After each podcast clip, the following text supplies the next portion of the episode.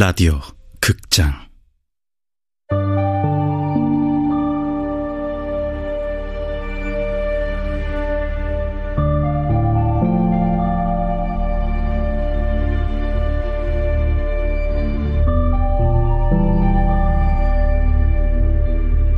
발목 깊이의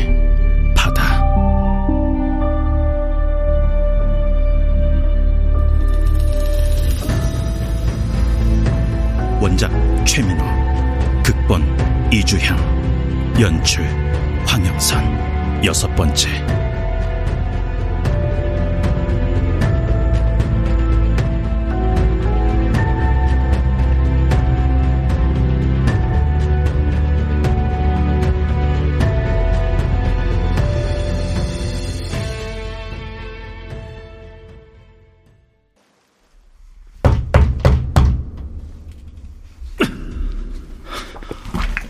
누, 누구세요? 사람 있습니다. 들어오세요.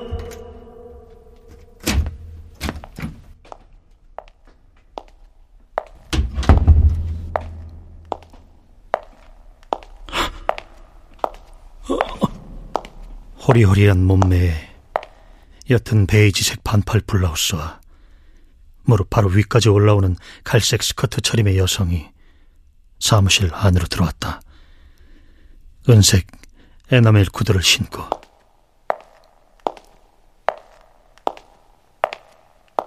오른손에는 검은색 악어 가죽백을 들었다. 왼손 약지에 낀 반지가 형광등 불빛을 받아 반짝였다. 반지에는 녹색 감남석으로 만든 보석이 박혀 있었다. 그리고 얼굴은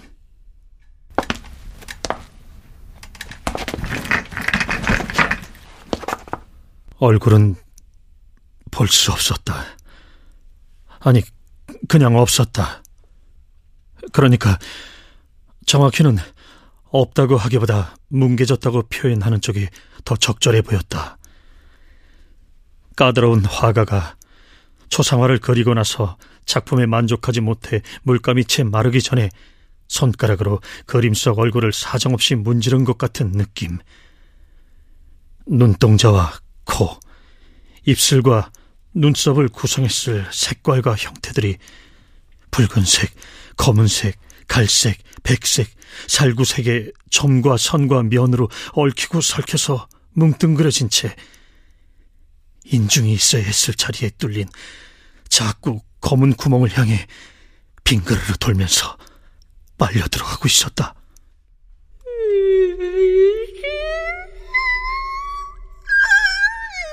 무슨 일로 오셨습니까?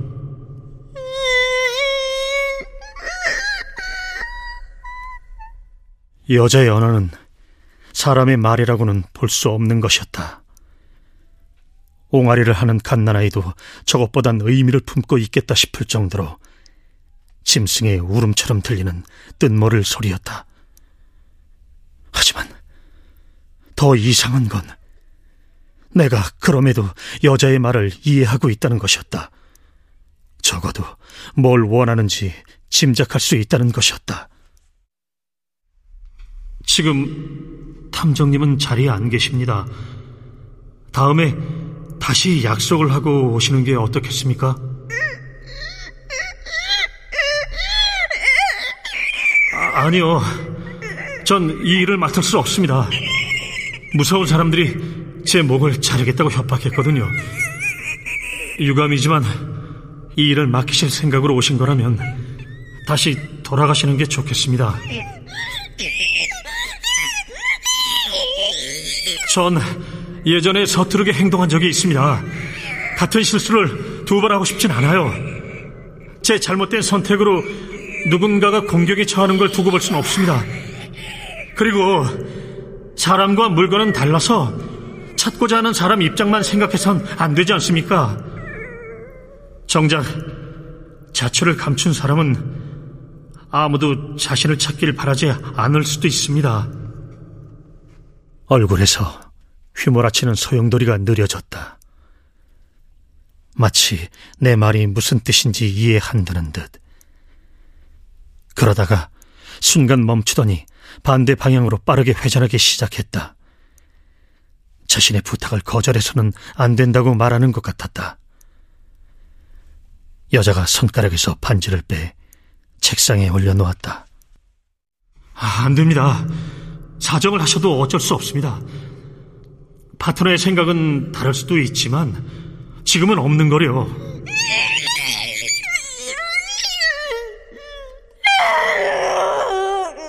죄송합니다.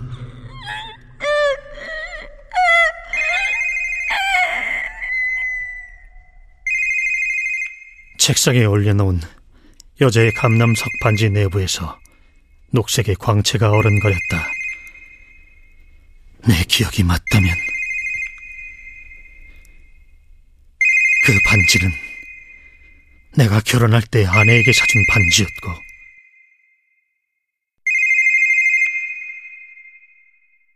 아내가 꿈에 나온 건 거의 3년 만이었다.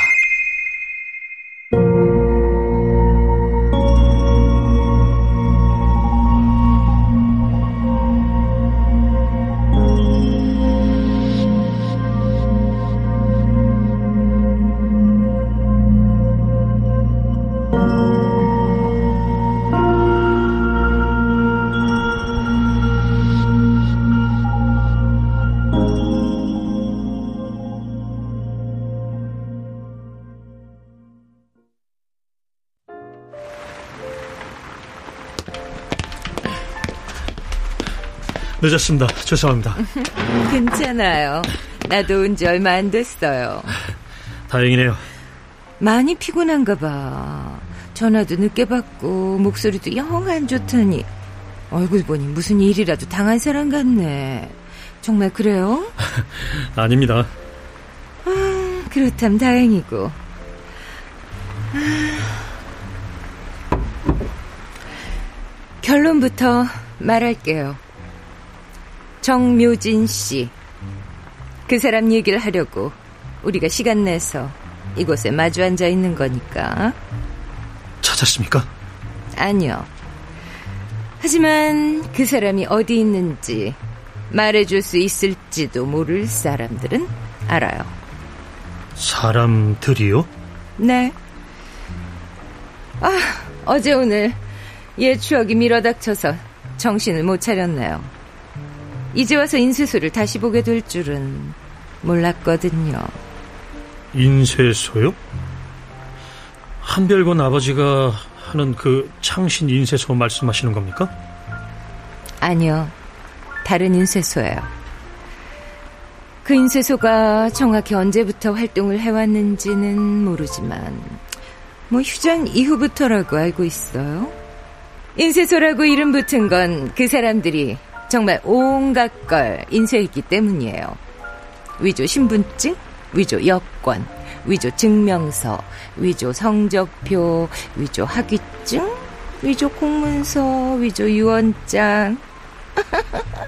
심지어는 위조 신문에 위조 시집, 그리고 위조 소설책까지 만들었다니까요, 그 사람들이. 위조. 조직원이 몇 명인지, 본부가 어디에 있는지도 정확히 알려진 바가 없어요. 늘 중간 연락책을 통해서 의뢰를 받았고 결과물을 전달할 때는 또 다른 중간 연락책을 통했거든요. 일종의 점조직이에요. 그렇군요. 인쇄소가 워낙에 진짜보다 더 진짜 같은 문서를 제작할 줄 알았기 때문에 유명했어요. 하지만 뭐 이러나 저러나 결국 소규모 사기 조직에 불과한 거죠. 위조란 법과 시스템의 허점을 노리는 행위인데 법과 시스템이 촘촘해지면 위조는 점점 어려워지죠. 결국엔 그런 법과 시스템을 제 맘대로 할 수 있는 사람들만이 어떤 지도 하에서도 자유롭게 행동할 수 있는 거예요. 경혜 씨도 잘 알잖아요? 그런 사람들은 위조란 게 필요 없어요. 뭐, 앞뒤가 좀 안 맞는데도 그냥 이리저리 말로 꾸며내고 마음대로 체포하고 괴롭히고 언론을 이용해서 그 말이 사실인 양 떠들기만 하면 되니까. 그런데 인쇄소 얘기가 지금 꼭 필요한 건가요? 들어봐요. 지금부터가 진짜예요.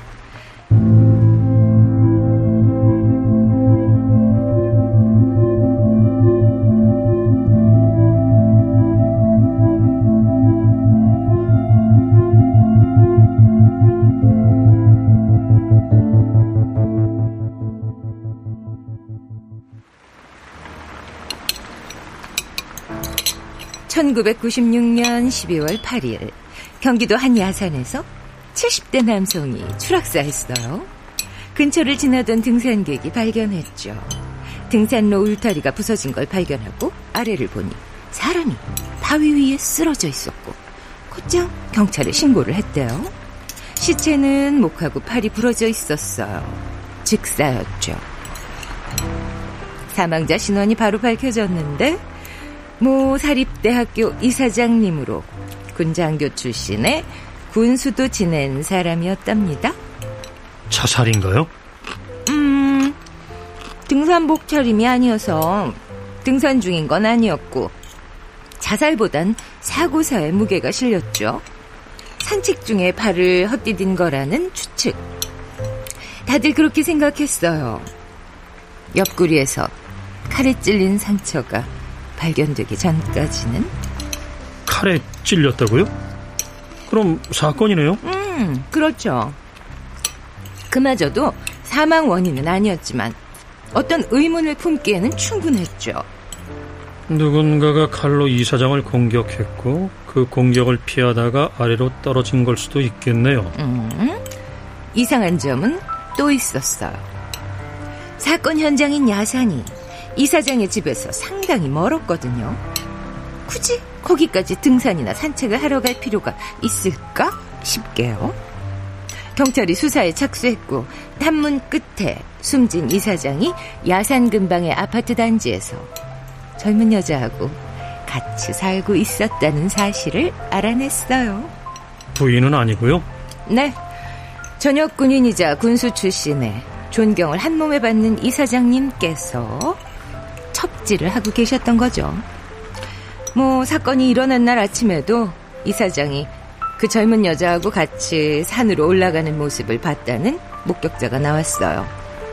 음, 그 단지에 그 젊은 여자 혼자 살고 있었고 이 사장은 정기적으로 왔다 가곤 했다는 진술도 뭐 탐문 끝에 확보를 했죠. 그런데 그 여자의 인상차기를 정확히 기억하는 목격자가 단 한 명도 없었어요. 뚱뚱했다는 사람도, 날씬했다는 사람도 있었죠.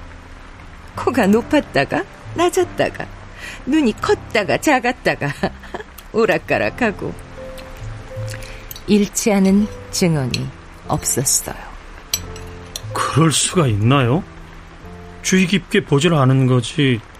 그래도 다행인 건 해당 아파트의 명의를 확인해 보니 이사장이 드나들던 아파트를 임대한 사람이 그 젊은 여자였던 걸로 확인이 됐어요. 이제 그 여자의 신병만 확보하면 될 일인데 없는 사람이었군요. 오호, 제법인데요? 인쇄소. 앞서 말씀하신 인쇄소에서 위조 서류를 만들었겠고요. 맞아요. 그 계약에 쓰인 위조 서류를 추적하다가 수사의 손길이 인쇄소까지 뻗친 거죠. 당시 보도된 신문 기사를 찾아보니 공문서 위조 혐의로 4명이 체포됐다는 기사가 실려 있어요. 출생신고서하고 주민등록증을 위조했다는 혐의죠. 자, 그 시절에는 용의자의 이름, 나이, 뭐 사진 다 그대로 싣기도 하더라고요. 자. 네. 윤인태 21세 창신 인쇄소 윤한별 군의 아버지가 그 사람 맞죠? 그때도 인쇄소를 했더라고요. 좀 다르지만. 그래서 어떻게 됐습니까? 그 사건은? 윤인태 씨를 포함한 인쇄소 멤버 3명이 단기 징역을 살다가 출소한 게 전부예요. 그 이상의 이야기는 기사화되지 않았더라고요.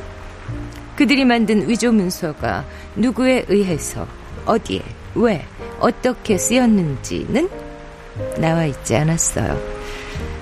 아마도 이 사장의 유족들이 가문의 명예를 위해서 노력을 많이 한 듯해요. 그런데 그 즈음에 묘한 소문이 돌았답니다. 소문이라면 인쇄소 멤버가 네 명이 아니고 실은 다섯이라는 소문. 그 다섯 번째 멤버가 여자라는 소문. 그 여자가 바로 이 사장의 첩이라는 소문. 예? 인쇄소는 그 사건 이후 자연히 사라졌는데 어제 경혜 씨가 갑자기 인쇄소 멤버 중 한 사람, 뭐 혹은 두 사람의 근황을 들고 나를 찾아온 거란 말이에요. 아, 잠깐만요. 그럼 그 아이 어머니 정묘진 씨가 인쇄소 멤버였다는 겁니까? 게다가 그 이사장을 죽인? 죽였다고는 안 했어요, 나. 아무튼요. 맞아요? 그렇지 않을까요? 아닐 수도 있는 거 아닌가요? 뭐, 이러나 저러나. 내가 경혜 씨한테 주는 열쇠는 이거예요. 신광철, 나전수, 박호소. 윤인태 씨를 제외한 나머지 세 명의 인적 사항이에요. 거기 적힌 주소로 찾아가서 그들을 만나보면 정묘진에 대한 어떤 것, 적어도 지금 어디에 있을지에 대한 작은 단서라도 구할 수 있지 않을까 싶어요.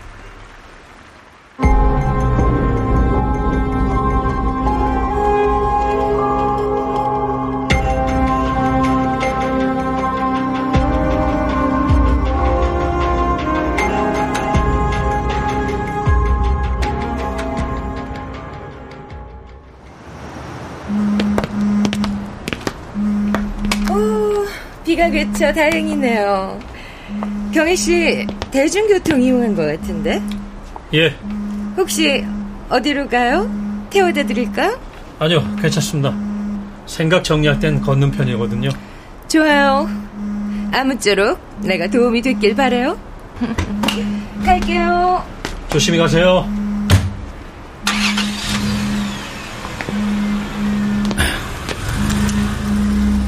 여보세요.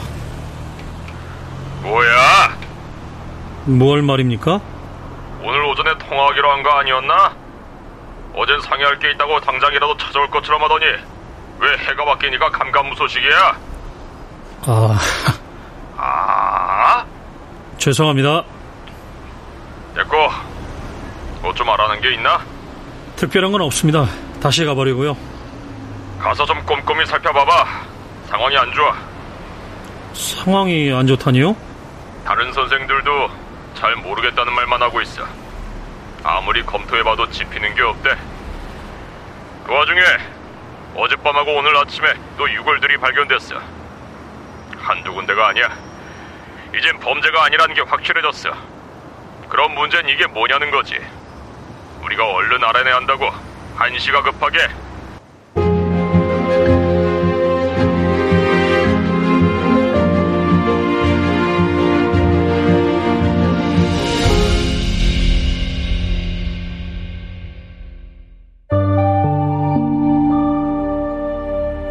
라디오 극장 발목 깊이의 바다 최민우 원작 이주향 극본 황영선 연출로 여섯 번째 시간이었습니다.